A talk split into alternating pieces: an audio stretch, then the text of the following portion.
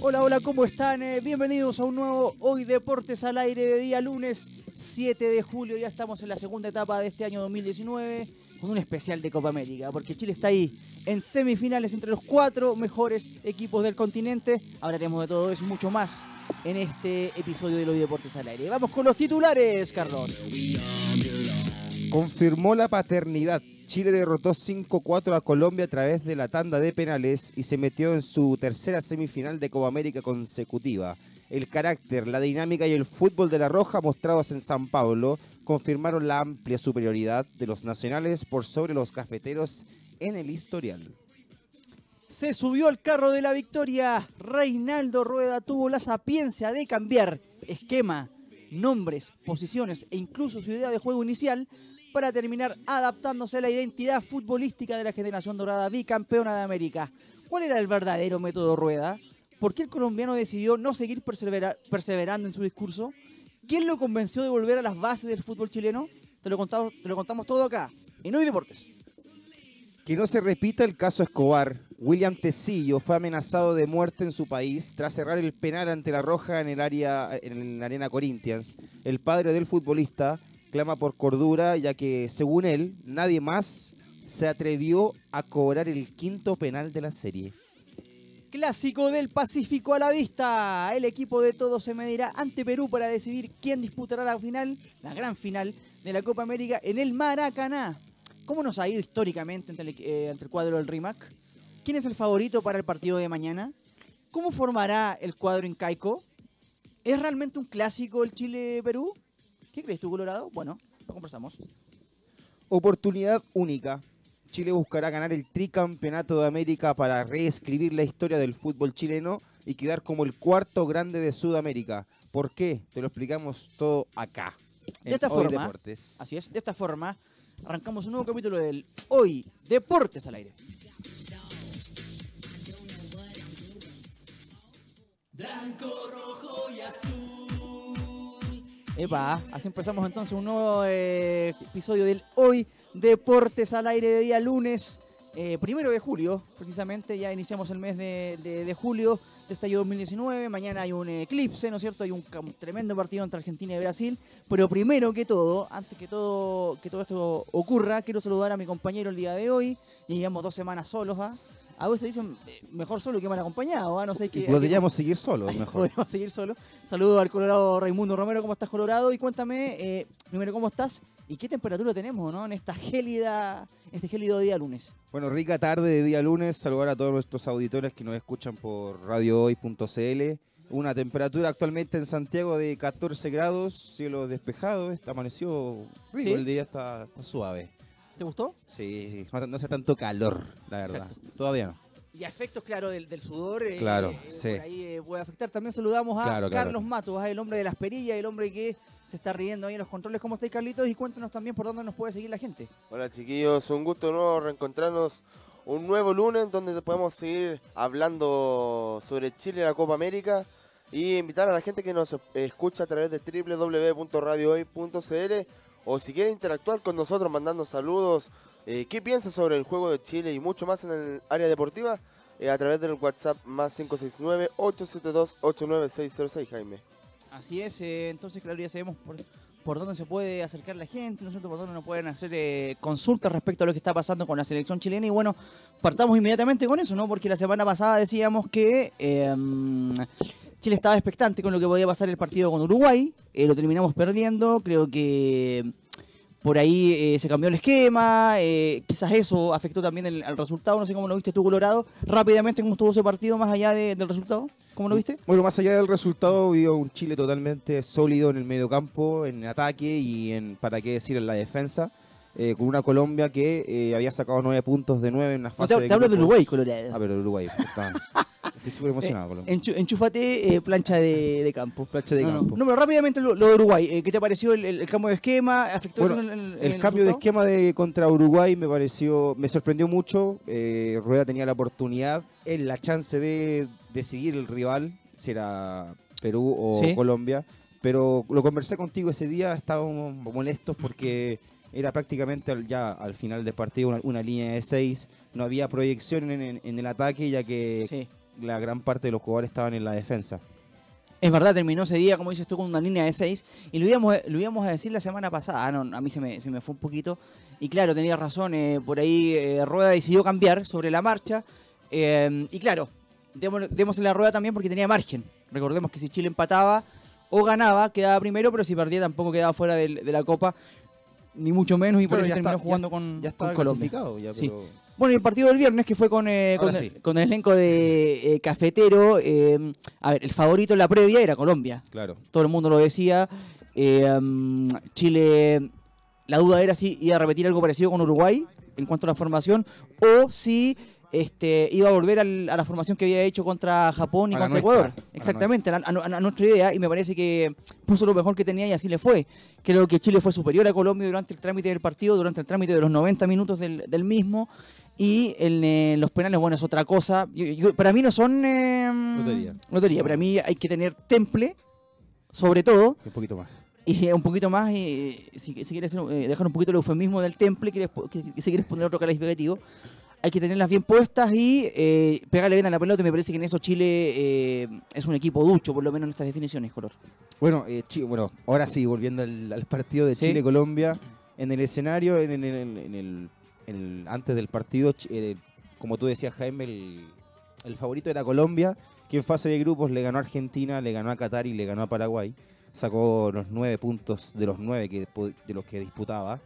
Y era el gran era el gran favorito con su goleador de la Liga Italiana, después de Cristiano Ronaldo, Duván. Zapata, que eh, lo esperé en el partido de Chile contra Colombia eh, por sobre Falcao, por sobre James y al momento de entrar no, no lo vi en ningún momento, fue muy eh, fue eh, ¿cómo se podría decir? Lo apagó Garimeder, lo apagó Maripán, la defensa. El creo tridente que es entre Pulgar, Aranguis y Vidal jugando de volante mixto. Eso es. No de enganche, no de nueve, no suelto, de volante mixto, en la misma línea de Aranguis. que era nuestra preocupación la de siempre, la de Vidal, que Sí. dónde iba a jugar, que eso dependía mucho del juego. Que, que- cuando Vidal se, se concientiza de decir que, a ver, yo soy el mejor volante mixto del mundo, juego de esto, no hay nadie que lo supere. O sea, ¿quién es mejor que Vidal hoy en día Jaime, en el mundo? nadie. Y cuando juega con... Mira, lo pensaba el fin de semana, no sé. Decía, Busquet, Vidal, Aranguis, Messi, Suárez y el otro que, el que quiera.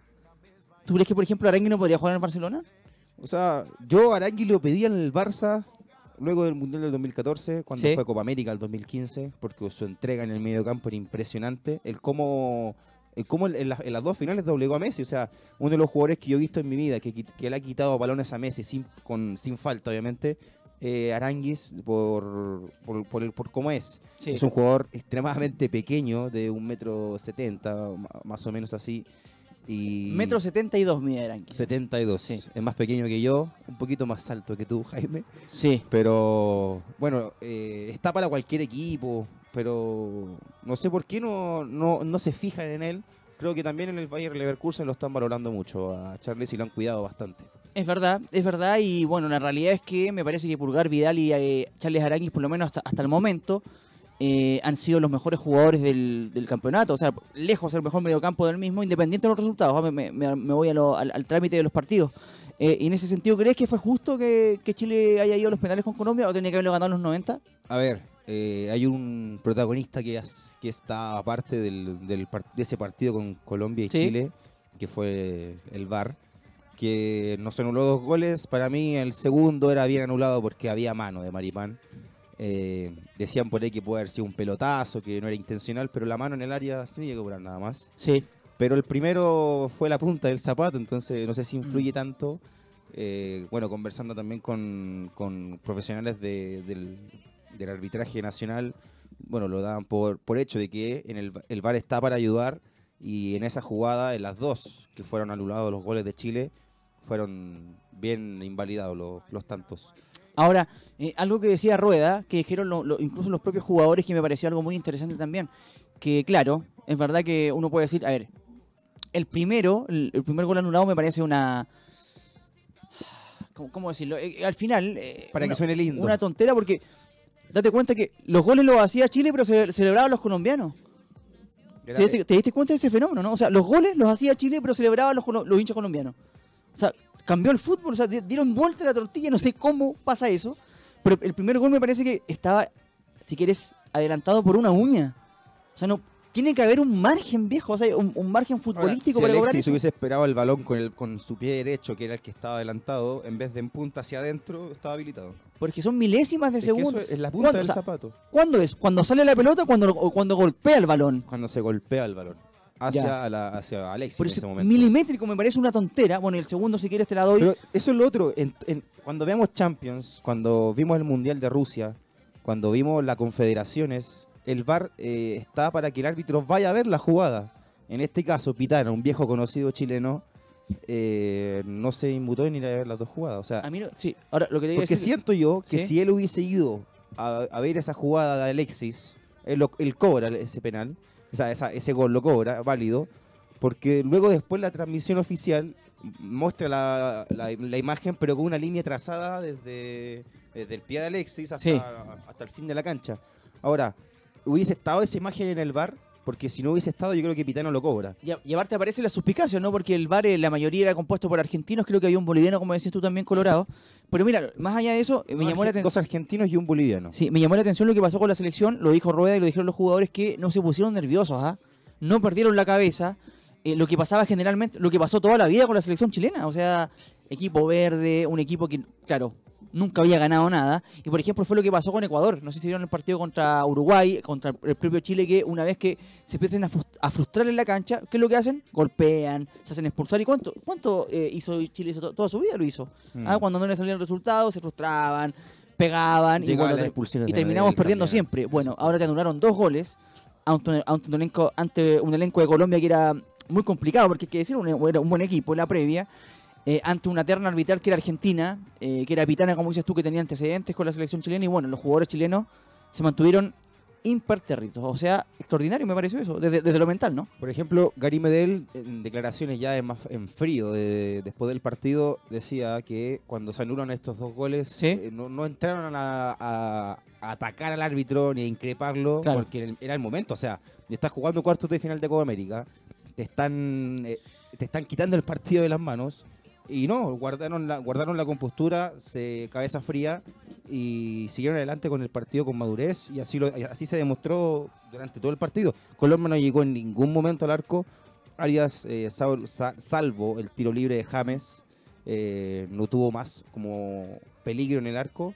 También cuando lo- le tocaban la pelota y estaba la de pecho, ahí también daba un poco de susto. Pero más allá de llegadas de Colombia, en mérito de los cafeteros, ni uno. Ahora, eh, hablando, sí, si hay que hablar de un prócer del- de, los medios de los medios de comunicación chileno y también del fútbol, ¿no es cierto? Porque jugó un mundial, jugó una final de Copa América el año 79, ese es Eduardo Bombalé, ¿no?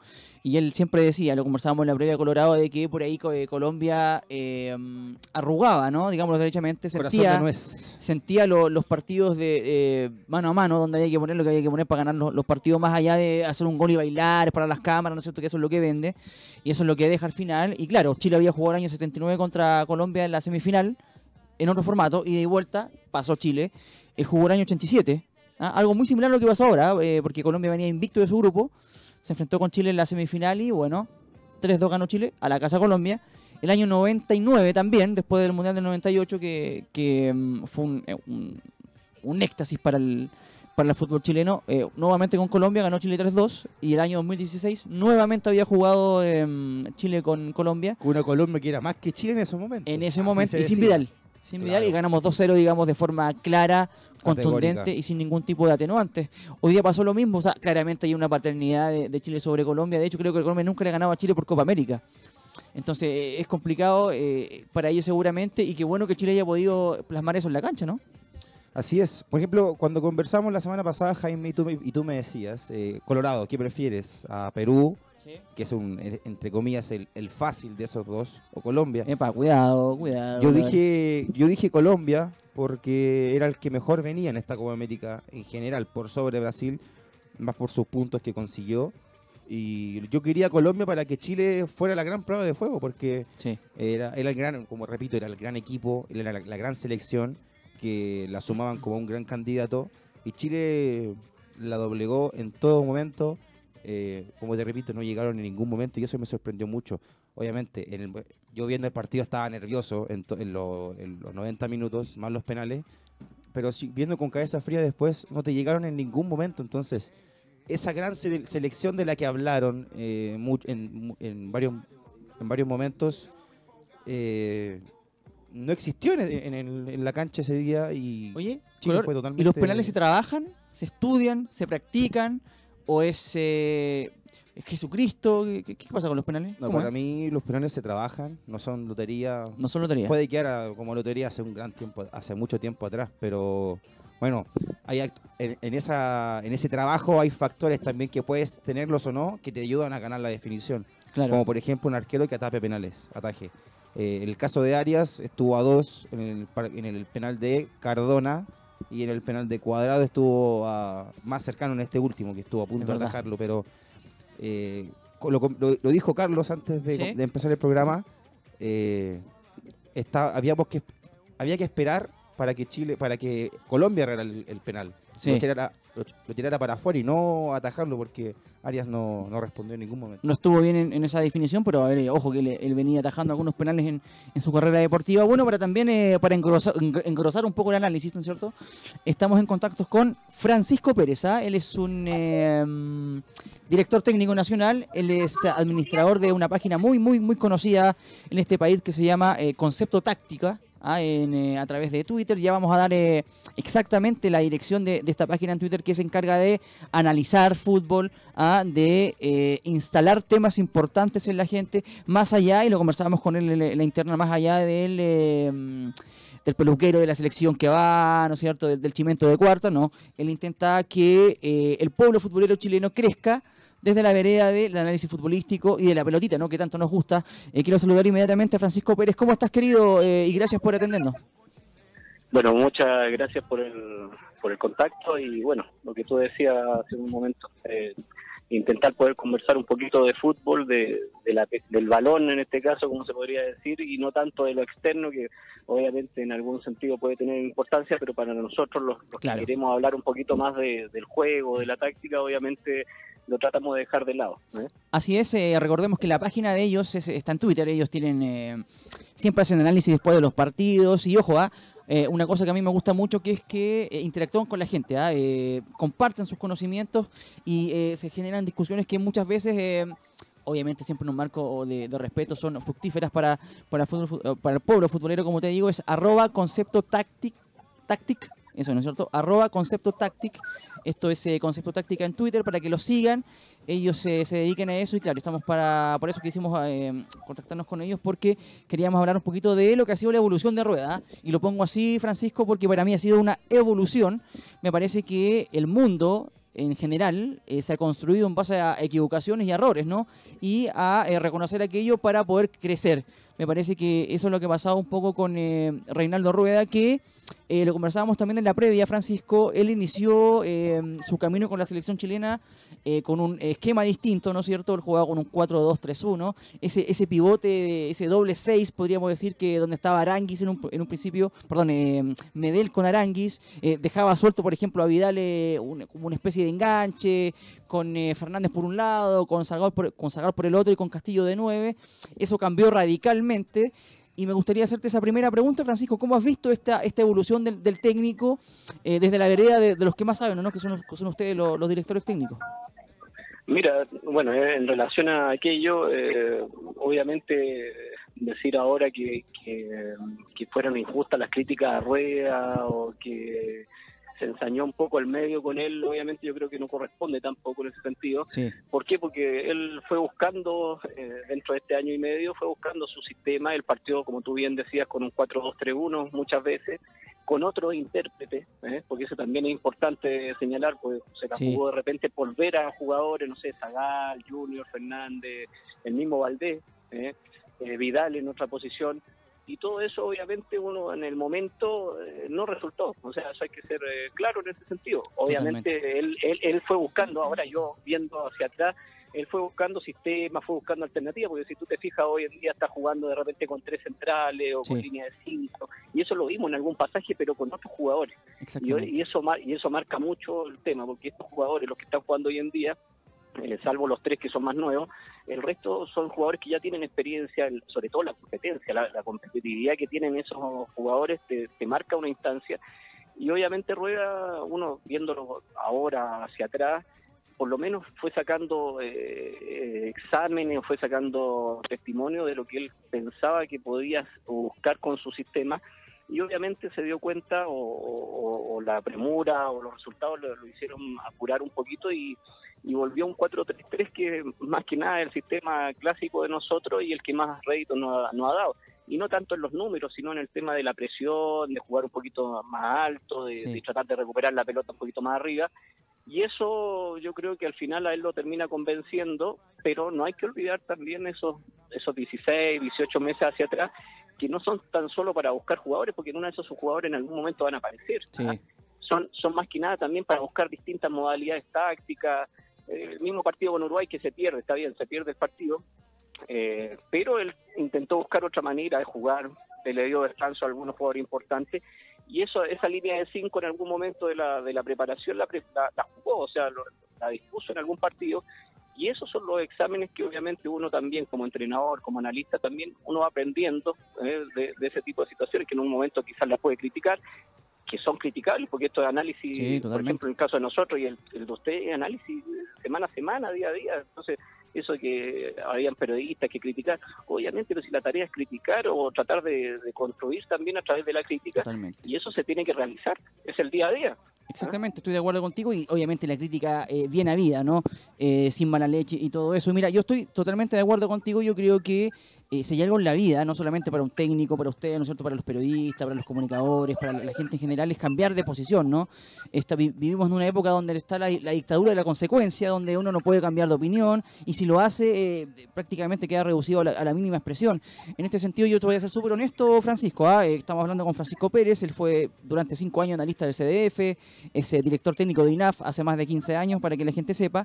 te voy a ser súper honesto, Francisco, ¿ah? yo pensé que no iba a cambiar porque yo decía, a ver, un técnico con experiencia, de tantos años en el medio, eh, con resultados eh, a la vista, ¿no es cierto? Digo, con, qué sé yo, 30, 40 años de, rubro en, el medio, digo, ¿qué va a cambiar su idea? Va a morir con la suya, eh, por ahí no, si no resultó su idea, va, a agarrar sus cosas y se va a ir sin ningún tipo de, problema. Sin embargo, tuvo la capacidad de cambiar, tuvo la capacidad de eh, y aquí uno nunca lo va a saber, y, este, y, en este sentido va la pregunta, Francisco, ¿ah? si fueron los jugadores los que se acercaron a decirle, oye, ¿sabes qué, eh, Reinaldo? Podríamos modificar un poquito la idea, pararnos un poquito más arriba, quizás cambiar el esquema, el mismo Medel, eh, si, quieres un caso puntual, quizás no sé si él consensuó con el técnico volver a jugar de central, porque la realidad es que Rueda lo ponía de 6, era su 6 y de ahí partía el equipo.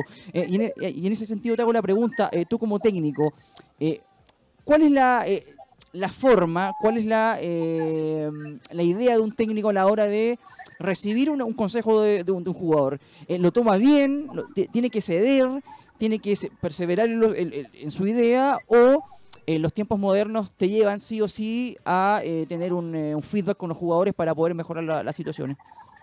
Mira, dentro de lo que ha sido mi experiencia y también la que tengo de algunos algunos cercanos que, que, han dirigido obviamente en mayor tiempo en primera división, técnico extranjero. No se me olvida, por ejemplo, alguna vez que tuve una, charla con Peluso, que fue técnico de, la Universidad de Chile, y le, hice esa misma pregunta. Profe, ¿qué pasa con, lo que opina la gente, con lo que dice el medio, con lo que dicen los jugadores? No, y me, dijo, me dijo en ese momento, usted trate de morir con su idea. Si usted tiene una idea y está convencido de aquello, muera con eso y no le importe lo que diga la gente, el medio o los jugadores. ¿ya? Pero eso es una parte. Ahora, como entrenador, uno en el día a día, uno está evaluando y uno está viendo caras también, uno está viendo reacciones de los jugadores. Y en el caso de una selección chilena con jugadores que han ganado bastante, eh, o sea, clasificado mundial. ¿Sí? Él, yo creo que es el primero que tiene que darse cuenta que de repente hay situaciones que las tiene que cambiar o que tiene que mejorar o que tiene que adaptarse en cierta manera. En cierta manera tiene que adaptarse a lo que ha sido la, la idiosincrasia de este, de este grupo, ¿ah? porque es este grupo el que al que tiene una manera de jugar, el que tú no lo puedes amarrar a decir, no, este grupo lo vamos a colocar dos líneas de cuatro, nos vamos a parar, nos vamos a regrupar cerca del área, y no lo sienten, y no sienten eso. Lo mismo que lo mismo que conversabas tú recién, el tema de Medel, jugar de volante. Él yo creo que se dio cuenta solo de que Medel juega de central, o sea, le queda muy grande los espacios en la mitad de la cancha y obviamente el mejor espacio que puede cubrir él es el de la zona defensiva y hay otro aspecto también, no se, no se nos olvida el tema de, no sé si lo mencionaste, el tema de los centrales. Acuérdate que hablaba Sí. siempre de, de que había que tener eh, defensores centrales de, de envergadura De envergadura. física, de, bio- de biotipo, pero eh, el- la dupla Rocco, Rocco creo que es, ¿no verdad? Rocco Eh, Maripán, sí, así con eso empezó. Claro, Rocco Mari no, no tuvo éxito. Entonces, ese es el resultado día a día. Entonces, cuando a mí me dicen de repente que los periodistas critican o criticaron en su momento, bueno, la realidad es que no está jugando Rocco. Eh, Eso es claro. Totalmente Entonces, de acuerdo. Y está, y- y está jugando Medel. Pero esa yo creo que también es importante lo que tú decías, el tema de que el entrenador se va dando cuenta de las situaciones y es más importante, creo yo también, así como lo que me decía Peluso, que es una parte, darse cuenta de las situaciones cuando uno la está viviendo como entrenador. Y si las caras o si, lo, o si ha, ha conversado con jugadores, yo creo que está en su derecho y es excelente. O sea, el ida y vuelta que pueda existir también, obviamente sin cambiar en tanto eh, tu metodología de entrenamiento, pero sí ayudar a que el grupo mejore su rendimiento, juegue mejor y al final todos se benefician. ¿eh? Esa es una, una cosa que yo valoro mucho de Rueda y que se la respeto bastante. Es verdad, es verdad. Y déjame decir, antes que aquí el Colorado Raimundo Romero te quiere hacer una pregunta, pero quiero, quiero dejar un, punti- un punto claro que en referencia a lo que has dicho ya dos veces, ¿ah? porque me parece que es verdad. O sea, cuando uno trabaja desde la vereda de las comunicaciones, ¿no es cierto? En, en tu caso, desde la vereda de- del análisis táctico técnico, digamos, eh, tiene la obligación de decir lo que ve en el momento. O sea, eh, nosotros no podemos ser, eh, ser cheerleader, no podemos ser hinchas, ¿no es cierto? Y decir, no, todo está bien y da lo mismo, y si el equipo juega mal. Entonces eso es fundamental que la gente lo entienda, ¿no?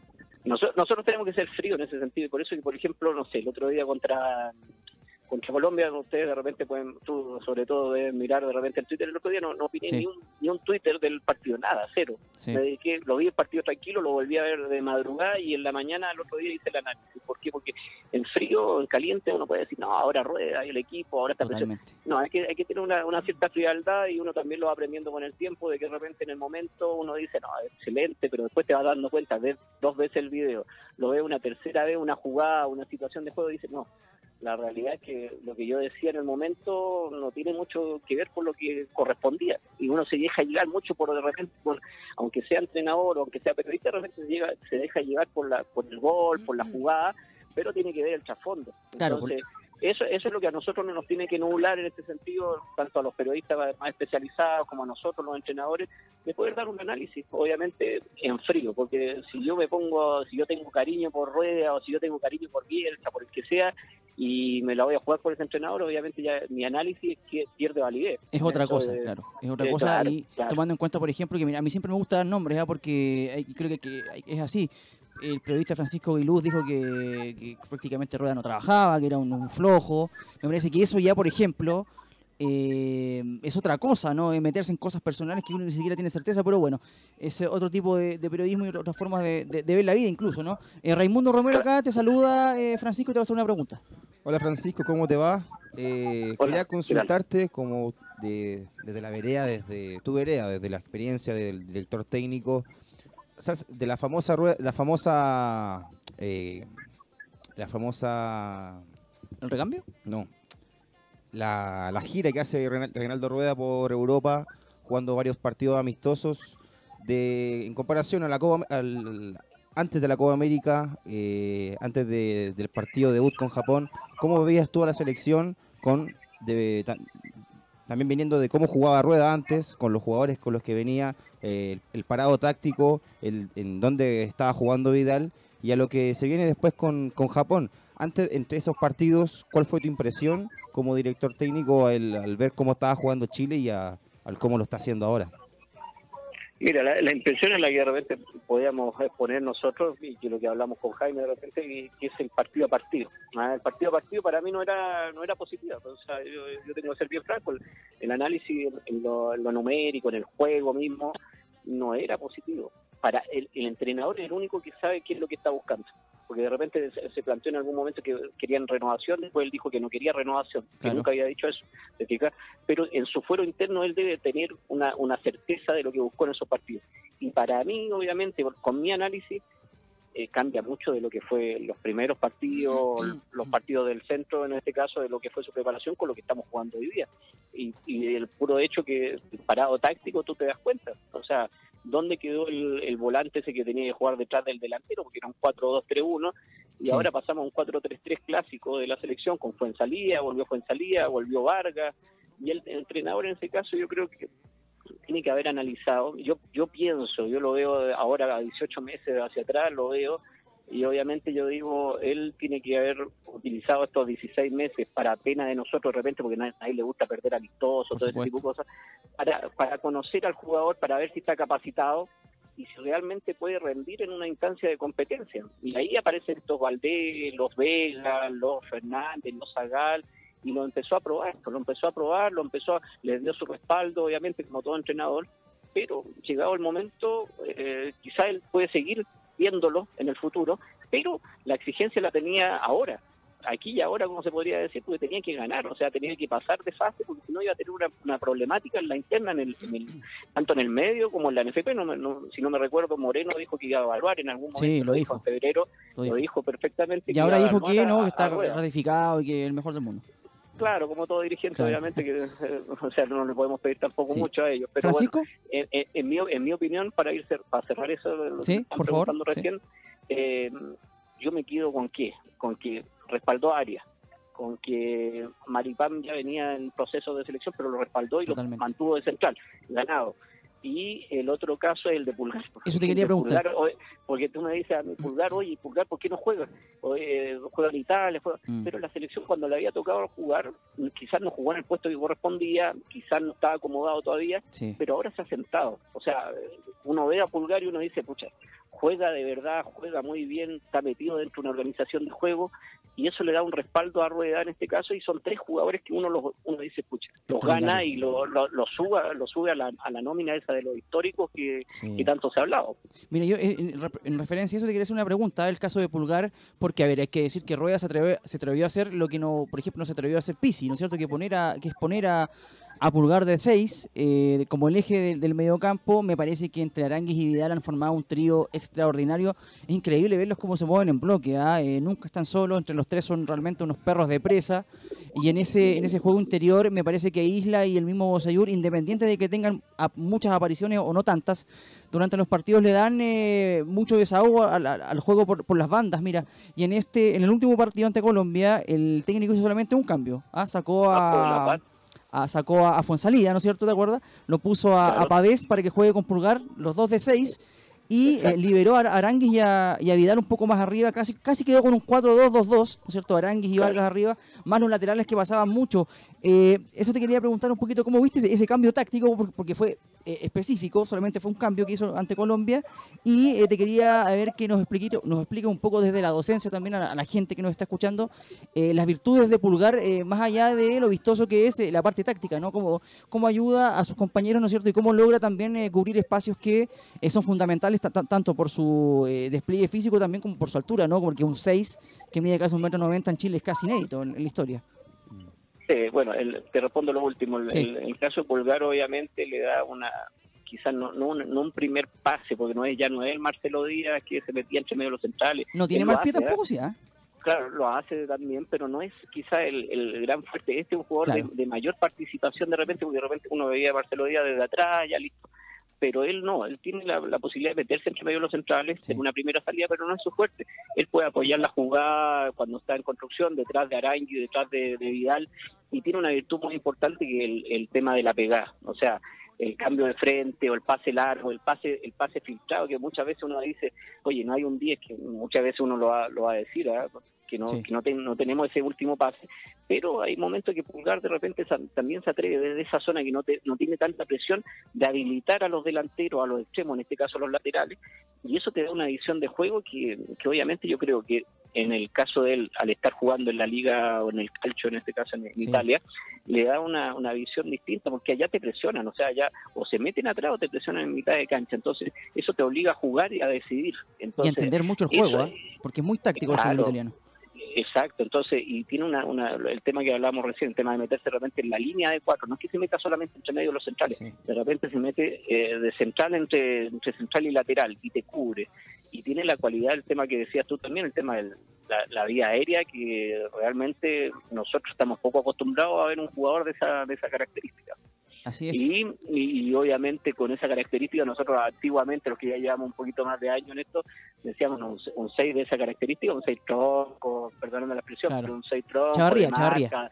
de- claro, de, de- de raspar y todo eso. No, este juega y se suma una característica que que es Vidal, en menor medida Hernández, que eh, le da una característica al mediocampo. Y Sí. bueno, lo- la anterior pregunta era el- del sistema también, que tú me decías que había variado. El cambio, claro, Y cuando eso- metió a Pavés. Y claro, y eso yo creo que para mí como entrenador es eh, prácticamente lo mejor que lo veo a Rueda, Sí. que no no se casa con un sistema, se adapta. eh, obviamente todos van a decir que quería jugar 4-2-3-1, pero uno ve las, lo amistoso, quiso jugar con tres, quiso jugar con, con línea de cuatro, quizás jugar con dos delanteros, probó distintas fórmulas. Entonces, esa situación del otro día, de, de cuando entra Cardona, en ese caso, en la mitad de la cancha y de meter a Pavé, te da una, una sensación de que no, porque uno dice va a meter a Pavé, nos vamos a meter atrás. ¿eh? Sí, yo, yo pensé lo mismo, voy a ser súper sincero. es- sí. esa- es- eso es más bueno lo que uno pensaba. Y Claro. no, la realidad te indica que armó prácticamente un triángulo, un, un rombo ahí en la, en Sí. la parte defensiva y soltó a Isla por un lado, soltó a Seyur por el otro, eh, Arangui y Vidal por el pasillo interior y te dejó a los dos delanteros, Sánchez más cargado a la izquierda y Vargas Sí. más centralizado y teníamos seis jugadores de repente en zona ofensiva, entonces eh, eso te da la, la característica que de repente él él busca también situaciones de juego y no se cierra y, y lo que tanto hablamos de que hablamos del 4-2-3-1 y que juega cerrado y que quiere jugar así, no, o sea uno ve y no, vamos a hacer, vamos a colocar un doble volante de contención, pero no para defendernos, sino para poder jugar un poquito más arriba, presionar y que no nos ganen la mitad de la cancha, porque para mí el otro día el partido, a pesar de que hubo pocas llegadas y que nosotros tuvimos las llegadas que fueron goles que no nos cobraron, que no fueron eh, Sí. habilitadas en este caso, Bueno, ese es un tema en sí mismo, no el VAR, claro. Claro, eh, el, el tema es que para mí Chile se impuso en la mitad de la cancha. Esa fue la batalla, la gran batalla que ganamos el otro día. ¿no? El partido no se ganó en las áreas, sino que se ganó en la, en la mitad de la cancha. Y ahí es donde Colombia no pudo actuar. Eh, todo lo que venían ellos con Barrios, con Uribe, con Cuadrado, Sí. No funcionó, no funcionó. Y esa es la, la- la- por lo menos en mi, en mi parecer, o lo que yo vi el partido, es lo que yo más admiro de lo que se jugó el otro día. Totalmente de acuerdo. Mira, y, eh, te agradecemos. Le recordamos a la gente que estamos con Francisco Pérez. Él es eh, administrador de la cuenta Concepto Táctica en, Twitter. eh, gente que analiza muy bien el fútbol. Estamos hablando de lo que ha sido el tema de rueda, eh, la evolución de la selección chilena con el colombiano en la banca, por lo menos en la Copa América, a diferencia de lo que había mostrado la previa. Y te quiero dejar do- dos, dos, eh, al final cortitas para. Porque eh, sabemos que tienes un campeonato por ahí que, que vas a disputar con, tus muchachos. Eh, rápidamente, mira, eh, Perú eh, anuncia una formación muy parecida a la que eh, y mostró en las eliminatorias, ¿no? Con Advíncula por derecha, ¿no es cierto? La línea de cuatro tradicional de, de Perú con Trauco por izquierda, Advíncula por derecha, Zambrano y Abraham en el mediocampo, Tapia y Otún, los dos volantes centrales, y acá eh, una línea ofensiva que es bastante conocida por nosotros, que es Oreja Flores por izquierda, Carrillo por derecha, Cueva un poquito más suelto de enganche, y Paolo Guerrero arriba. Eh, ¿Qué podemos esperar de esto? Eh, ¿cómo, ¿Cómo le entrarías tú a, a jugar al equipo peruano tomando en cuenta eh, si, si es que esta formación es la que ah, plantea Gareca el día de, de mañana, el día de miércoles en realidad? Eh, mira, yo, alguien me decía de quién prefería en la semifinal y de repente en la interna uno decía Uruguay, porque Uruguay uno ya sabe bien y Claro. tiene conocimiento de lo que va a plantear. Eh, Perú es distinto, porque tú viste, Perú se comió, Cinco con Brasil. realmente se comió cinco goles con Brasil, jugando, jugando bajo, jugando muy mal, Mm. y el otro día fue capaz, obviamente le hicieron tres goles, porque eso con sin bar eran tres goles de Uruguay, sí. O, o por lo menos dos y Por ganaba menos dos, por Uruguay. lo menos dos, sí. Eh, cla- claro, entonces uno dice, no, este tipo es fácil, no, yo creo que no es fácil, porque Gareca en ese sentido le ha dado una, un- una competencia, un, un equipo, ha hecho un equipo competitivo más allá del partido con Brasil, y no hay que olvidarse que Perú hace cuántos años que no clasificaba un mundial, lo clasificó Gareca, o sea, Exacto. ellos vienen de jugar tres partidos en el mundial, quedaron en primera ronda, pero compitieron, no. Perdieron creo 1-0 con Francia, ¿Sabes lo que pasa, Francisco? que según lo que estamos viendo acá en las informaciones, sal- sal- sale Canchita González, ¿no es cierto? Este jugador que estuvo en el fútbol chileno, y también por, eh, por lesión Jefferson Farfán. Y estos dos jugadores, claro, son exqui- tienen exquisita técnica, juegan muy bien, pero no le, le- A ver, a técnica, menos dinámica, ¿no? Es como un poco. Bueno, a- dejando como excepción eh, a Charlie Arangui y Vidal, que son extraterrestres, para mí son extraordinarios, tienen ambas, ambas eh, virtudes, pero claro, eh, sale Canchita, sale Jefferson y entra Oreja Flores y Carrillo, que son jugadores para jugar, por ejemplo, de contraataque, ¿no? O sea, esperar un poquito y salir a 300 kilómetros por hora por los costados. Claro, eh, yo, o sea, tienen el tema del lateral derecho en ese caso, que Advíncula, es eh, claro. Advíncula, que es, veloci- es muy veloz, Entonces, una transición nosotros atacando y ellos defendiendo. Si nos pillan, eh, eh, un duelo ahí con sí. Bocellur es complicado. Entonces, hay que, hay que bascularlo bien, hay que tenerlo bien equilibrado a ese muchacho ahí en la orilla. Pero a lo que voy yo es que Gareca viene con la competencia del fútbol argentino, no se casa Sí. con sistemas, tiene una manera de, si tiene que parar el equipo un poquito más atrás, lo va a parar un poco más atrás y bien atrás como lo paró contra Uruguay, contra Claro. Uruguay le cedió la, la iniciativa, lo que siempre uno dice que Perú va a tener el balón, va a jugar, pero cuando juega, o sea, se puede meter atrás, pero cuando juega tiene jugadores como todos los que, los que me mencionaba recién, eh, Flores, Cueva, eh, Carrillo. YouTube, no, tiene jugadores Carrillo, que, que, que está, que está un poquito complicado porque no, no había jugado mucho, Sí. pero Pablo Guerrero también. Y no nos olvidemos nosotros, porque ¿Sí? ¿Aló, Francisco? Tuvimos un pequeño problema, no sé si nos escucha, parece que no, ¿ah? Eh, Vamos a intentar de, de seguir con la, con la comunicación. Eh, Colorado, no sé ¿qué, qué te parecían los conceptos de Francisco, bastante claro, ¿ah? Respecto a lo de Pulgar, respecto a lo de los demás jugadores. Eh, sí, muy clarito lo que él decía, eh, lo escuché bien atentamente, el tema de, Rueda, que cuando decide darle espacio y respaldo sobre, por sobre todo a, a Arias, a Maripán, y el caso de Pulgar, que a mucha gente le, le, tapó, le tapó la boca, pero monumentalmente.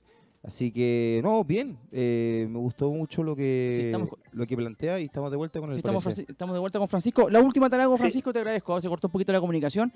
Eh, referente, mire, yo, yo tengo eh, una debilidad, eh, soy, voy a ser súper honesto. Eh, mira, primero que todo, yo creo que eh, como la vida, el fútbol tiene momentos, ¿no? Es imposible estar 90 minutos defendiendo y estar 90, o 90 minutos atacando. Creo que hay que manejar ese, ese tipo de momentos y para eso hay que tener jugadores aptos para aquello, ¿no? En ese sentido, y también eh, a- en, refer- en referencia a las variantes que ha, mostrado Rueda respecto a su idea y a la, que tiene este grupo de jugadores, eh, y aquí voy con el tema de la, de la debilidad. Yo soy un amante de Jorge Valdivia, creo que es un jugador extraordinario. Eh, me acuerdo del partido con Palmeiras acá de la última Copa Libertadores que jugó Colo Colo, donde estuvo 70, lo conté, ¿ah? 70 minutos siendo el mejor jugador de la cancha con un equipo muy físico de Brasil, mostrando talento, eh, pedía la pelota, eh, físicamente muy bien. Digo, eh, y pensando en los momentos del partido, ¿no?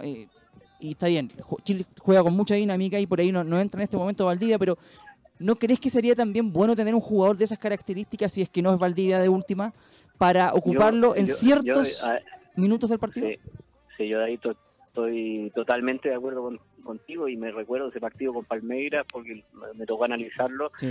y nosotros sabemos lo que es Palmeiras con Escolari, un equipo durísimo en la mitad de la cancha, uno dijo van a poner a Valdía, no va a aparecer, Claro, fue el que más apareció, fue el que más jugó. El mejor de la cancha. Entonces, claro, entonces yo digo muy similar a lo tuyo, o sea, yo ese tipo de jugadores yo lo tendría, ¿eh? lo tendría no para decir no va a jugar de titular, por más que los jugadores siempre van a querer ser titulares, Sí. pero puede estar 10, 15, 20 minutos. Totalmente. No me recuerdo el, el caso, por ejemplo, de David Pizarro, obviamente bajando el nivel a- al medio nacional acá con los partidos que jugaba por Universidad de Chile ya en su última Mm. época.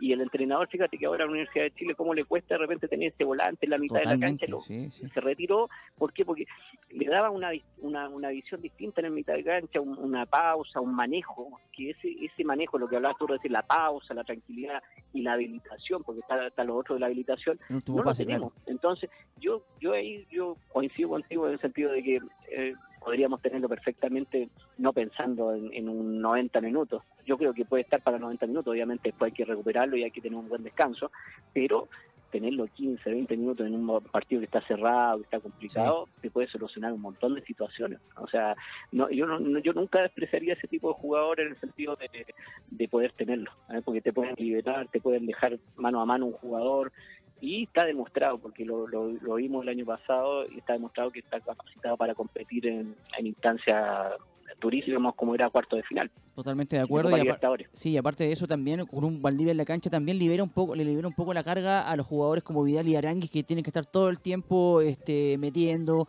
robando la pelota. Y claro, cuando robas, metes y ahí juegas, digamos, eh, en ataque directo, digamos.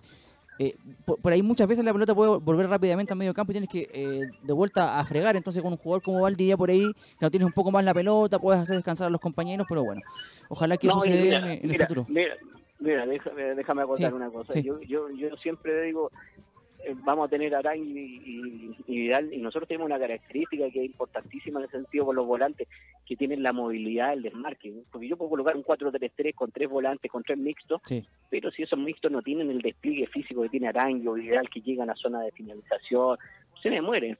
O sea, Claro. no, no me sirve ese, ese, ese sistema, porque el sistema lo hacen los jugadores muchas veces. Totalmente. Entonces, a lo que voy yo, no puede ser que no, ese día el partido con Perú o un partido que se nos cierra un rival, nos pueden llegar a anular, anular a esos dos jugadores.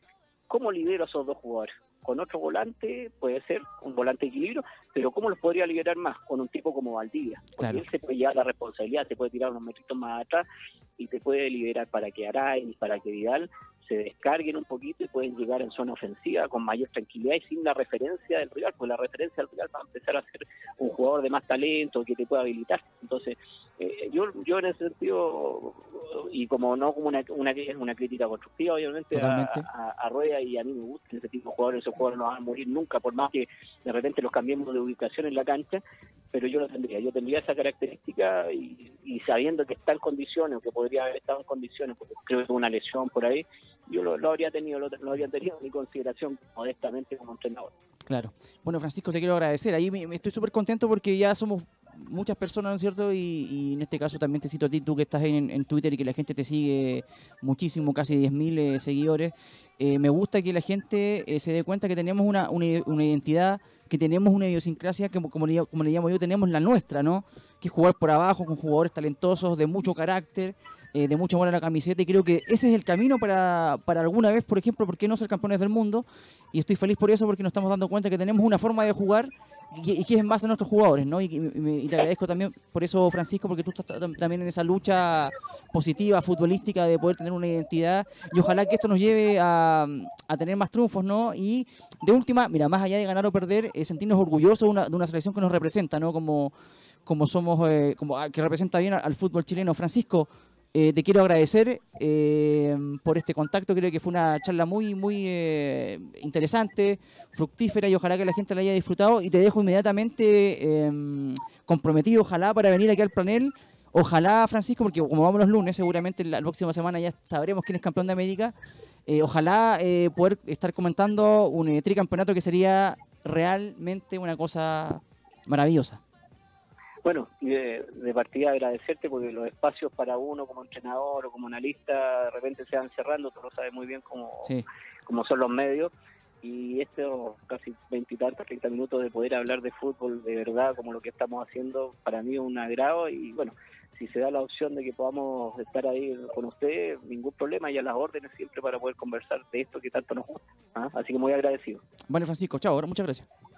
Gracias a ti, gracias. Chao, chao. Bueno, y hablamos con eh, Francisco, el, co- el Colorado, como siempre, eh, un poco, un poco. Colorado, tú tienes que meterte nomás cuando. Tú sabes que eres el hombre que. El hombre de las preguntas difíciles, ¿no? no, pero está bien, me pareció buena, buena charla, creo que, que- está bien que, que se hable de fútbol y que la gente pueda eh, tomar apunte de eso, ¿no? Y, y obviamente cada uno, cada uno tiene su opinión, ¿no? Eh, muy contento por lo que estaba comentando Francisco, que es también un director técnico en Chile más que se suma a, la- a nuestra idea, Sí. a jugar a la nuestra, lo que, lo que viene haciendo Chile desde el 62, al jugar al tiki-tiki, al, al tocar el balón, al jugar al fútbol. Y bien, bien por él y bien que mantenga esa también esa, esa Sí. idea de fútbol. Es así, muy seguramente eh, tendremos, mucho, tendremos mucho más contactos con él para analizar fútbol, Ojalá. eh, más fútbol chileno y seguramente de la selección. Vamos a una pequeña pausa porque nos ex- excedimos en, pasamos ya casi, juntamos dos bloques ¿Qué eh, para hablar con, con ¿Qué Francisco. bloque? Así que vamos a una pausa y volvemos con eh, lo último acá en Hoy Deportes al Aire. Volvemos, Colorado, dale, ya. Segundo bloque, segundo y último bloque, porque se nos juntaron muchos... eh, Se alargó el contacto. se alargó el contacto, pero bueno, eh, lo bueno es que tuvimos ahí eh, un... eh, Sácate un contacto. Sácate un contacto, tuvimos ahí un, eh, una, una linda, una, una rica charla. Sí, buena, una, una charla interesante de fútbol y bueno, Bien preguntada. te quiero hacer una pregunta, Colorado, ya que, ya que conversamos, son las eh, 14.25 horas de la tarde de este día lunes eh, primero de julio del año 2019, en este ya, oye, doceavo programa de hoy Deportes al aire. 12. 12 He- programas. He estado en 11 porque según tú ab- abandoné en uno. Pero ¿Verdad que no. abandonaste? A propósito ¿va? de, de abandono, un saludo para Tomás Álvarez que... Claro que debería ¿dónde estar estará? ahí, que dijo que tenía vuelo el día domingo en la mañana, pero ayer justo chiquillo no, lo tengo Oye, para man- mañana. mandó una foto con un trabuco. Sí, uf, tremendo. La, la- la la podríamos subir a, ¿ah? a las redes sociales de Lo vamos a subir en las redes sociales de, para que se rían ahí con el hashtag. para que de- se rían de, Tomás. Sí, a propósito de eso, ¿dónde nos sigue la gente de Colorado? A ver dónde nos, nos puede, nos puede seguir. Nos puede seguir a, a través de las plataformas de streaming, audio y video por radioboy.cl y al WhatsApp más 569 8728 9606. A nuestras Perfecto. plataformas de streaming, audio y video por radioboy.cl. Al WhatsApp eh, más, cinco- más 569 8728 9606. Así es, porque hoy deportes es la pasión que desborda tus sentidos y claro, eh, a ver, algo que ha desbordado un poco los sentidos también fue el Claro. triunfo de Chile y especialmente en Colombia, ¿no? Porque el eh, personaje que erró el quinto penal para los cafeteros fue William Tecillo, el lateral izquierdo del elenco mm, de, mm, de co- de colombiano, digamos, y eh, que fue amenazado de muerte, Colorado, ¿no? A ver, cuéntanos un poquito rápidamente de, de qué se trató eso. Rápidamente sobre el tema de William Tecillo. eh, bueno, tras que él haya errado este penal ante Chile en la definición de, la- de los cuartos de final, sale su padre defendiéndolo en, ra- en la ra- Radio Caracol, una radio muy conocida Sí, en sí. Mundialmente. No tan conocida como Radio Hoy, pero... claro, o sea, sí, no tan conocida como el Colorado, pero por supuesto. algo llega. Pero Radio Caracol en Colombia, que salió el padre de William Tecillo, también llamado igual que su, Ah, ¿ya? ¿Que que su hijo? hijo, se ¿Ya? quería homenajear solo. ¿Y qué dijo? Y dijo que... mm, que su hijo muerte, ¿no? había, había recibido amenazas de muerte producto de este fallo del penal, eh, también dándole un llamado a los a la gente que amenazó de que esto es un deporte, que es- tiene que ser limpio también. Y debido a todo esto, William Tecillo eh, decide cerrar sus... O sea, no cerrar, sino que Poner poner el candadito. el candadito exactamente, el candadito en sus redes sociales para que solo lo sigan sus, sus seguidores más de antaño y gente más cercana a él. Porque, a ver, el papá dice, el papá del jugador dice que nadie más se atrevió a cobrar el quinto penal. en Eso es lo otro, eso es lo otro, lo dijo como gran que el quinto penal, si hubiese ido quinto penal hubiese sido Ospina, cualquiera, porque no había quien A propósito de, de la, de pechada, ¿no? Claro, sobre todo. Eh, pero eso fue lo que pasó con el con William Tecillo, que bueno decidió cerrar sus redes sociales para su gente ya más cercana y también que el mensaje del padre también era no repetir el caso Escobar en el que pasó en Estados Unidos 94. Recordemos que este jugador de apellido Escobar, el 94, jugando un partido en la fase de grupos contra el local Estados Sí. Unidos, se hace un autogol luego de que termina el Mundial, la eliminación en Colom- de, de Colombia en una discoteca, eh, dos semanas después de ya finalizado el torneo de Estados Unidos 94, eh, recibe un impacto de bala en la cabeza, debido también ya todos lo asociaron a, a esta amenaza de muerte que recibió durante mucho muchos días y finiquitó con su, con su, con su vida. Es verdad, eh, recordemos que le- el jugador Escobar eh, cometió un autogol, como decías tú. Álvaro Escobar. Álvaro Escobar quedó eliminado contra Estados Unidos en el, el- el equipo local en esa, en esa oportunidad y claro, después fue lo apoyaron en un, en, un, en un local y lo dispararon. Ojalá que eso no ocurra, eh, me parece que esto es, es fútbol, eh, no es ni vida ni muerte, eh, es solamente fútbol, deporte y ahí me parece que tiene que quedar, pero bueno, ojalá que esto no llegue más, a, más allá. Que todo quede en memes. Toque memes, sí. Eh, Colorado, a ver, se, se aproxima un clásico del Pacífico y eso ya está oleado y sacramentado. Chile juega con Perú y claro, hay un historial, hay una... La realidad es que Chile tiene una paternidad. Con esto no estamos siendo arrogantes, no estamos diciendo cosas que no, no tienen nada que ver con, con, con la realidad. O sea, a ver, la historia de Chile con Perú tiene 80 partidos. Vamos a los números, ¿no? Porque para que no digan que es uno. Claro, claro, 80 claro. partidos, Chile ganó 44, ¿no es cierto? Eh, y Perú 22. O sea, El doble. Casi el doble. ¿ah?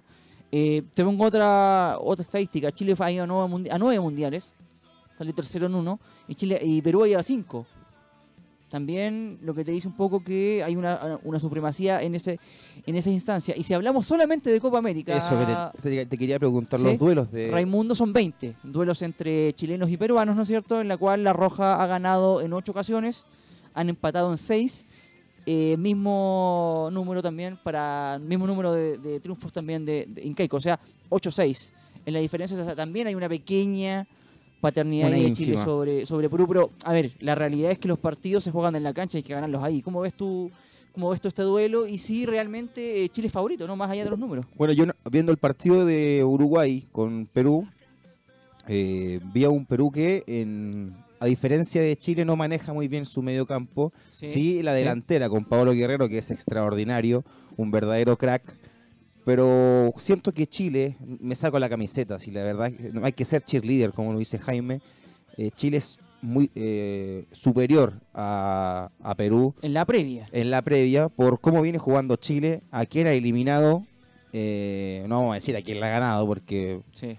eso ya lo habíamos conversado, pero lo veo en general muy superior en el medio campo, la defensa de Chile ha estado eh, demasiado sólida con Medel, con un, como un verdadero Kaiser, como lo hemos conversado en, previa.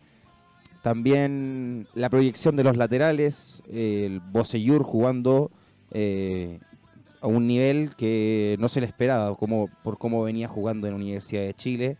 Eh, el mismo tam- también Mauricio Isla, que son eh, los factores también que ayudan en el ataque de Chile. Alexis, que todos pensaban que iba a venir apagado por, bueno, por los temas personales que tuvo en Inglaterra. Y porque no anduvo bien tampoco en la claro, cancha. la- claro. eso, esa es la verdad también. Hablando de la cancha, del pasto, del pasto, no estuvo jugando bien en, en Inglaterra, no sumó minutos, a pesar de ser el jugador mejor pagado Sí. de la Premier. Pero apareció Alexis, aparecieron todos los que tenían que hacerlo, ¿no? Edu Vargas queda un poco en deuda, pero creo que este podría también ser el partido de él, donde no aparece nadie y aparece Edu, aparecen varios. Sí, que ahora que- asumo, asumo por lo que dices, yo concuerdo contigo en que Chile la previa, vuelvo a repetir, es, es favorito, ¿no? Es favorito ante, ante el elenco de, de Perú, para mí es 60-40 ¿eh? en la previa. Vuelvo a repetir, en la previa creo que Chile llega mejor. Eh, el mediocampo del elenco nacional eh, ha sido extraordinario, en mi juicio, lejos el mejor de la Copa. Pulgar, Vidal, jugando de mixto, no de enganche, no de nueve y medio, no de nuevo, lo voy a repetir, hasta el cansancio porque esa es la realidad. que acompañe la jugada y no espere. Eso es. Exactamente, exactamente. Sabe jugar muy bien ahí. Me parece que Alexis, como dices tú, eh, ha brillado con luces propias en este campeonato. Me parece que le viene bien a, a varios de los jugadores chilenos que, que por ahí no tienen mucha, mucha continuidad durante el año. Eh, jugarle la selección me parece que se hacen fuerte en cuanto al, al bloque y eso se ha visto reflejado en estos campeonatos donde Chile realmente es eh, total y completamente un protagonista y nos tiene ilusionados con un tricampeonato. Eh, por el lado de Perú me parece que el elenco incaico de, de cierta forma se encuentra casi de regalo con esta instancia y yo me imagino que ellos van a jugar a muerte el partido porque claro, y esta es la pregunta que te quería hacer Colorado respecto a, lo- a- este comentario, ¿no? ¿Es realmente un clásico, eh, el clásico del Pacífico para nosotros? Porque para ellos es la vida o la muerte, o sea, hay que, digamos las cosas como son. Para los peruanos, el partido con Chile es la vida o la muerte. Sea un amistoso, Copa América, o, o- o, imagínate un mundial.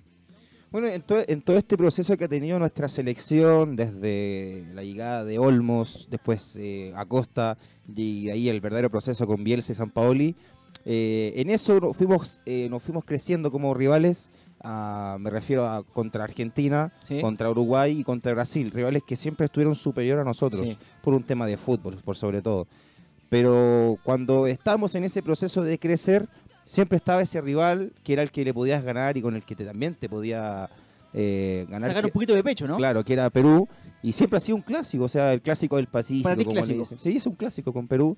Eh, para mí, prefiero mil veces que clásico sea el resultado. Pero. Clásico es ganarte, como ponen ellos. ¿eh? Claro, como dicen O sea, otros. te ganaron un partido de 11 después Claro. de no sé cuánto tiempo Bueno, también y lo también yo soy, como, como paréntesis, Jaime, también Sí. te lo cuento a ti. Yo se lo comentaba a mucha gente, a, mi- a mis conocidos, a mi, a mi gente en, en este, Sí. en este, en este a la tramo gente que invitas a tu cumpleaños, por ejemplo, porque nosotros Claro, nos invitas a, tu a la gente cumpleaños. de, a la, a la gente de A verdad. la de verdad, la que Claro, realmente tuvo este. Gmail, ¿no? Eh, bueno, el tema de.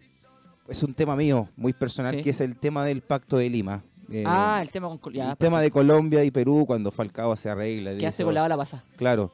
Mm, No justificando eso como no, una clase, como no a la clasificación de Chile. O sea, Chile se la perdió, se la farrió acá en, en- de local sobre todo. Sí. Pero ese, ese acto de. Para no. A ver, un- Muy, no muy cobarde, pero No, no. por ejemplo, si, si Chile hubiese estado en, en el, en el papel o en el, en el papel de Perú o de Colombia en ese momento, ¿no lo hubiese hecho? ¿Qué te hubiese parecido a ti si, hubiese- si Chile hubiese dicho, oye, no, a ver, están empatando en otro partido? Me hubiese molestado igual de, de igual ¿Sí? forma. Ahora me molesta mucho más porque no estaba Chile y tampoco Chile clasificó. Pero en ese momento a mí me quedó la bala, la, bala pasada y decir, eh, quiero, por eso yo quería a Colombia y después quiero a Perú o, o viceversa. Así, eso es lo que yo quería, como una revancha Mm. a ese, a ese acto que ocurrió esa noche en, en, Lima, cuando Chile jugaba en simultáneo con Brasil.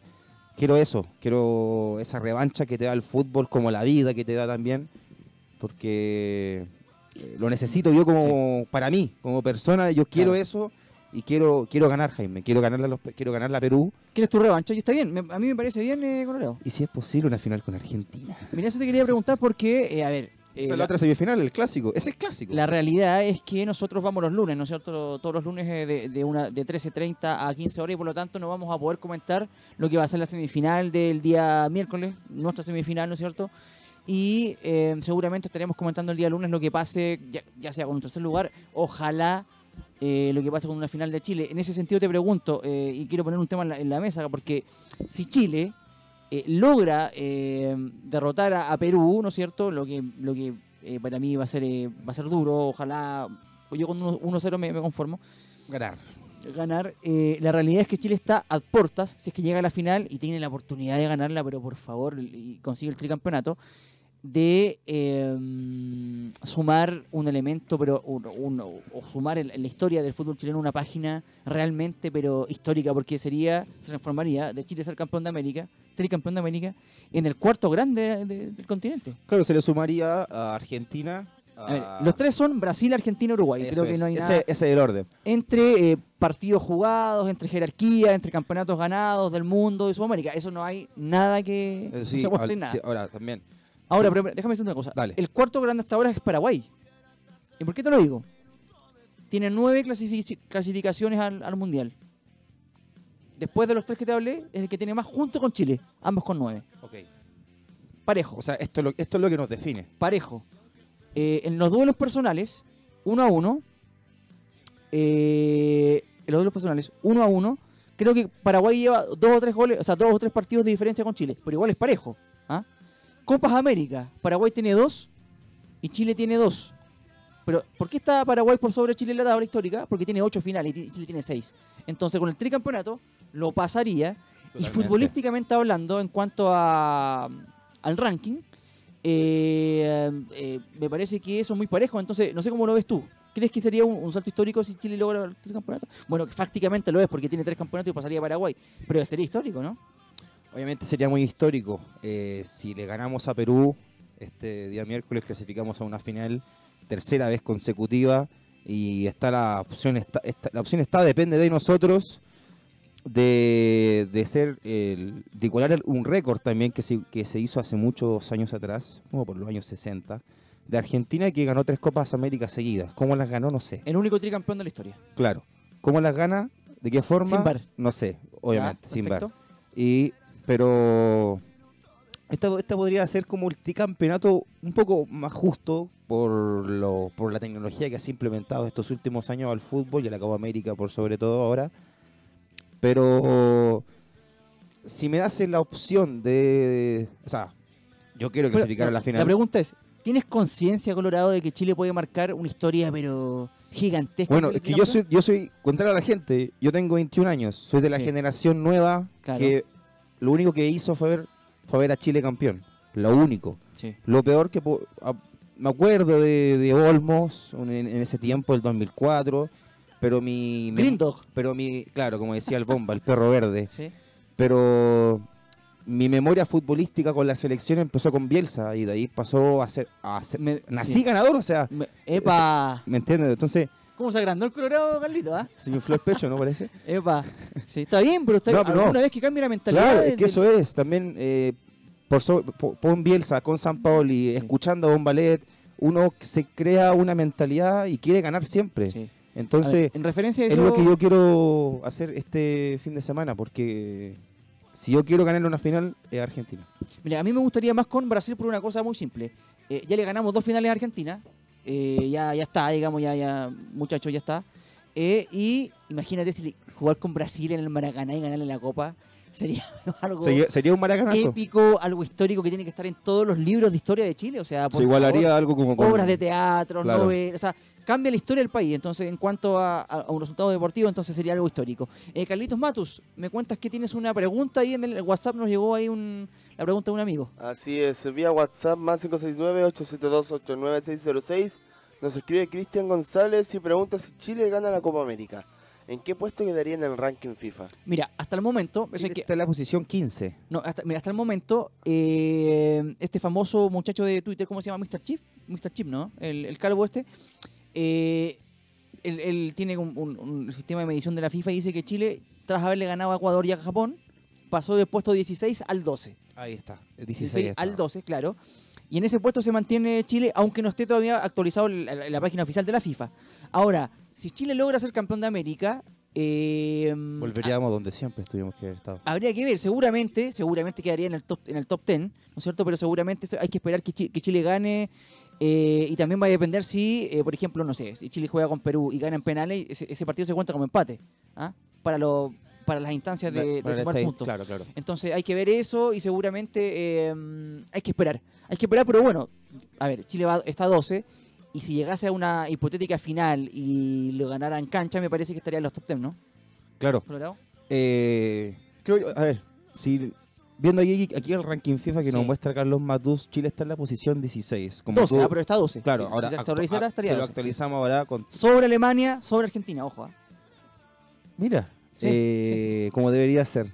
Pero bueno, si Chile gana el partido con en los 90 a Perú y, a- al que venga en la final, serían más puntos y eh, Chile quedaría yo creo que en el top 5, top 5 de la- del ranking. Bueno, hay que- en el top 10 seguro, pero no, no, no, no digamos 5 ni 6 porque no, no sabemos bien exactamente. Ahora, porque también calcula, porque baja Uruguay, que también Sí, quedó eliminado. y también cambió el tema del sistema de, de- de- de porcentaje. O sea, un partido por los puntos, ya sea Copa América, o sea, un partido por los puntos eh, en clasificatorias tiene más, eh, as- tiene más puntaje, valga la redundancia, que un partido amistoso. O sea, entonces un partido en Copa América tiene seguramente más eh, valía también que un partido incluso de, de eliminatorias, pero claro, Claro. digámosle a la gente que seguramente Chile va, aparecerá en el top 10 si es que gana la Copa América, eso seguro. Eh, y también un otro duelo que se que digamos un duelo extraordinario y aquí le quiero pedir inmediatamente la, la opinión a Carlitos Matos, ¿va? porque es como un futbolero de, internacional. ¿Qué te parece lo que va a hacer Carlitos el partido del Superclásico de América, ¿no? entre Brasil y Argentina? Rápidamente, aquí hay que mojarse el potito, ¿ah? ¿Quién gana? ¿Brasil o Argentina? Sería interesante que ganara Brasil para jugar una final, si es que se puede. ¿eh? Chile-Brasil. ¿Te gustaría la final Chile-Brasil o Chile-Argentina? Chile-Brasil, que como dice Colorado ya... Chile-Argentina ya son dos veces ya. Claro, ya, La ya tercera está. vez. ¿Por qué no tres veces otra vez? Para que se hundan, viejo. No, pero Ah. viejo, épico con Maracaná, Brasil. Viejo. Sí, ¿Y ganarle al por, y por qué no. Maracaná, Argentina, No, bien, te, gano, te, te por tercera vez consecutiva Ya. para que dejen de lisiar un rato. Pero o sea, ojo, ojo, Sí. Brasil no dudo que se deje o no dé la pelea contra Argentina, ya que tienen el peso de haber sido eliminados por Alemania en el Mundial claro, en su eso- casa. Que juegan en la misma cancha. ¿ah? que jugar, juegan, juegan en la misma cancha. Horizonte, sí. Que, que irán cambiar la cancha, parece. ¿En serio, Colorado? Sí, había escuchado algo así de que Brasil quería. Está como como- media mala la cancha. claro, ¿no? que- no quería. Bueno, independiente de eso. Porque el 10 de Argentina había alegado que todas las canchas Ah. estaban malas y que por eso no, no, no la El mojaba. Pingüi. Claro, el Club Penguin. Oye, ah, oye, te cambiaron. Tú con Tomás se cambiaron entonces la camiseta. Se pusieron la chilena. Tomás ¿no? no está, así que no hablemos de él. No hablemos de Tomás, bueno, dos contigo, acá. Es verdad. Colorado Jimmy. Porque tú- decías que Messi era extraordinario y prácticamente que estaba o sea, por sobre de que es ¿no? extraordinario es no, no, o sea, es más que Alexi, no, no va a mentir, o sea. Pero, ¿quién ha hecho mejor copa? ¿Alexis o- No, o, Messi? No, está bien, está bien. Hablando de, de selección, Sí. es más Alexis. Sí. Eh, hasta Arangui es más que, que Messi. Vidal, eh, pero es extraordinario. A ver, Hay que, hay, que, habla- hay que decir la verdad. tomando en cuenta una cosa, Colorado. A ver, eh, me parece que Brasil está un poquito mejor que Argentina en la copa. En cuanto a la expresión futbolística, un poquito más, un poquito más. Un medio peldaño de Argentina. Ahora, la realidad es que los argentinos tienen a Messi. O sea, y más allá de que... ¿Para eh, ti quién es Messi, Jaime? No, por eso digo, más allá de que eh, uno tenga una, una apreciación de Messi, la realidad es que es el mejor jugador del mundo.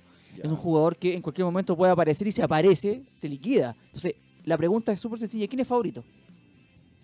Hasta el momento, Para Brasil. mañana. Para Brasil. Brasil es, es el local, ha venido jugando mucho mejor, ha hecho más goles. Y eso, eso Brasil en, co- compara- en comparación a, en comparación a Chile, para mí son uno de los equipos más grandes Mm. y fuertes que existen de local. ¿Te digo una cosa? Ayer he escuchado a los argentinos hablar respecto al partido y decían, y con las estadísticas de ellos, que nunca, La, la estadística argentina no, que es para... nunca le ganaron, a- no, nunca le ganaron en- a Brasil por los puntos en Brasil, nunca. De 10 partidos, eh, perdieron 8 y empataron 2. Y ahí uno sacó un campeonato que dijo, el campeonato de las naciones, que lo inventó, no sé de dónde lo sacó. Claro, de 1918. El año 64. 18. El campeonato de las naciones no, la única vez que le hemos ganado como para decir que tenemos una, pero no era por los puntos de un campeonato amistoso que no sirve de nada. O sea, nunca perdió ni con Argentina, ni con Chile. Eh, ah, no, pero con, Ale- con Alemania sí, el único. Por los puntos en Brasil. Pero se, se lo comió. El único en la historia. Lo devoró ahora sí. El ¿Fue único en la cuánto? historia. ¿Siete- ¿7-1? 7-1. Fue 7-1. Que, según, cuenta, o sea- que según Müller en conferencia de prensa quisieron calmar un poquito el partido en el Seguro, entretiempo. seguro, Pero porque- oye, Pero hubieran Cal- sido más. calmemos la debacle, Sí. están todos muertos acá afuera, Eh, bueno, en, salgamos a tocar la pelota y hicieron dos más. en ese contexto, Carlos, ¿qué- ¿quién crees tú que es favorito? Tomando en cuenta que, oye, Argentina tiene Messi, ¿ah? Sí, Argentina tiene Messi, pero lamentablemente para Argentina y para Messi tienen la presión de su país para ganar Claro. la Copa América. Claro. Han perdido dos veces la Copa, Ame- la Copa América, la 2015 y la 2016 en la Sí. Bicentenario. Tienen el- esa presión y a la vez está Brasil que tiene la presión de ganar en su casa ya que fueron eliminados en la Copa Mundial de Brasil. Ahora no, no van a querer perder. eh, Están como los dos endeudados. están con- los dos eh, en deuda con sus Claro, y- con su su gente. con están los dos en Endicom. Claro. Claro, están como en Endicom con su gente. Entonces, pero yo creo que va a, ganar Brasil. En verdad estoy de acuerdo contigo, Carlos. Va a ser un partido de mucha presión por parte de los dos equipos, de mucho nervio, ¿no es cierto? Y seguramente el equipo que tenga la sapiencia, lo hablamos delante con Francisco, de manejar los momentos va a ser el que se lleve el triunfo, ¿no? Ojalá. ¿Cuál es para ti tu candidato ese día? ¿Es el pingüino o es Brasil? No, yo quiero que gane Brasil, como te digo. Yo creo que me Ya. gustaría una final con Chile en, en el Maracaná. guarda, para- guarda, guarda. Sí, Guarda. sí. Así que eh, veremos lo que pasa, veremos lo que pasa. Eh, eh, bueno, y, en relación a eso, Colorado, hablemos un poquito de eh, eh, lo que va a ser- lo que es un poquito de polideportivo también, ¿ah? porque también han, han habido otros, sí, otros deportes. Hoy empezó Wimbledon claro. eh, con eh, malas noticias para Chile, ¿no? Cla- Exactamente, de las dos malas no- de las dos noticias que pueden haber para los chilenos en Wimbledon, eh, hay una que ya está, es un hecho. Nicolás Jarry el día de hoy perdió contra Andrea Seppi, el italiano eh, eh, clasificado en el ranking con el número 73. Sí. Perdió en 2 horas 25 de juego, perdió 3-6, 7-6, 1-6, 2-6. Cuatro sets. Facilito, ¿no? Corta, la hizo cortita, Sí. como Babrinka con, con Qué Garín. lástima, porque Jerry, Jerry tenía como una especie de... Claro, y también le tenía ganas a Eh, Wimbledon, eh, ¿no? eh, En este tipo de superficies, como lo es el pasto, eh, Mm. es mucho más rápida que el cemento. Entonces, a jugadores como Jerry, eh, con, un, con uno de los mejores segundos servicios del mundo, le pudo haber servido mucho y a ver, ¿por qué no haber pasado dos fases más? Ahora también la experiencia de Seppi, que es el- este italiano ya de mucha experiencia lo derrotó en, en esta... eh, para un gran slam en 2 horas 25 es buen tiempo y, bueno, lamentable para Chile. También... Oye, más tomando en cuenta que Wimbledon, eh, los puntos son súper cortitos, ¿no? No es como, eh, por ejemplo, eh, Arcilla, ¿no? Donde Claro, no- porque, el- por ejemplo, explicar a la gente que la, la arcilla de Roland Garros no es la misma arcilla que la que tiene el polideportivo de- del Estadio Nacional. Claro. La arcilla de Roland Garros es mucho más eh, alta, es mucha más, tiene mucha más cantidad de arcilla, cosa que más arcilla, el bote es más lento, Más lento el- el- y el punto es más disputado. Entonces, en esa distancia, por eso Rafael Nadal se, se destaca mucho, porque es un jugador que de- puede estar jugando de 6 horas y Raimundo, eh, que puede ¿cuándo- rendir mucho ¿cuándo más. juega Garín? El- Garín, el otro Cristian Garín. Cristian Garín eh, juega el día de mañana a las 7 y cuarto de, de la mañana en nuestro país contra Andrei Rublev En la mañana. en la mañana. Que este jugador ruso de el clasificado en la ATP como el número 79 y recordar que Cristian Garín está en el 34. Epa. ya. Así que O sea, entra como favorito. A propósito de los Claro. favoritismos, Clásico del Pacífico, Chile y Argentina. Cristian Garín es, es el favorito para mañana y los grandes, eh, para no decir el más grande, La trilogía. claro. Tenemos a... de los- ¿Nadal? ¿Nadal tenemos a... No, no, no, no, Ah, no, creo. Tenemos a Novak Djokovic, el, ¿Es el ser- grande? el serbio que jugó hoy día contra el alemán Philipp Kohlschreiber, eh, con parciales muy fáciles, en 2 horas 5 de juego, menos, mucho menos que la de, de Sepia Yarri, ganó por 6-3, 7-5 y 6-3 al alemán.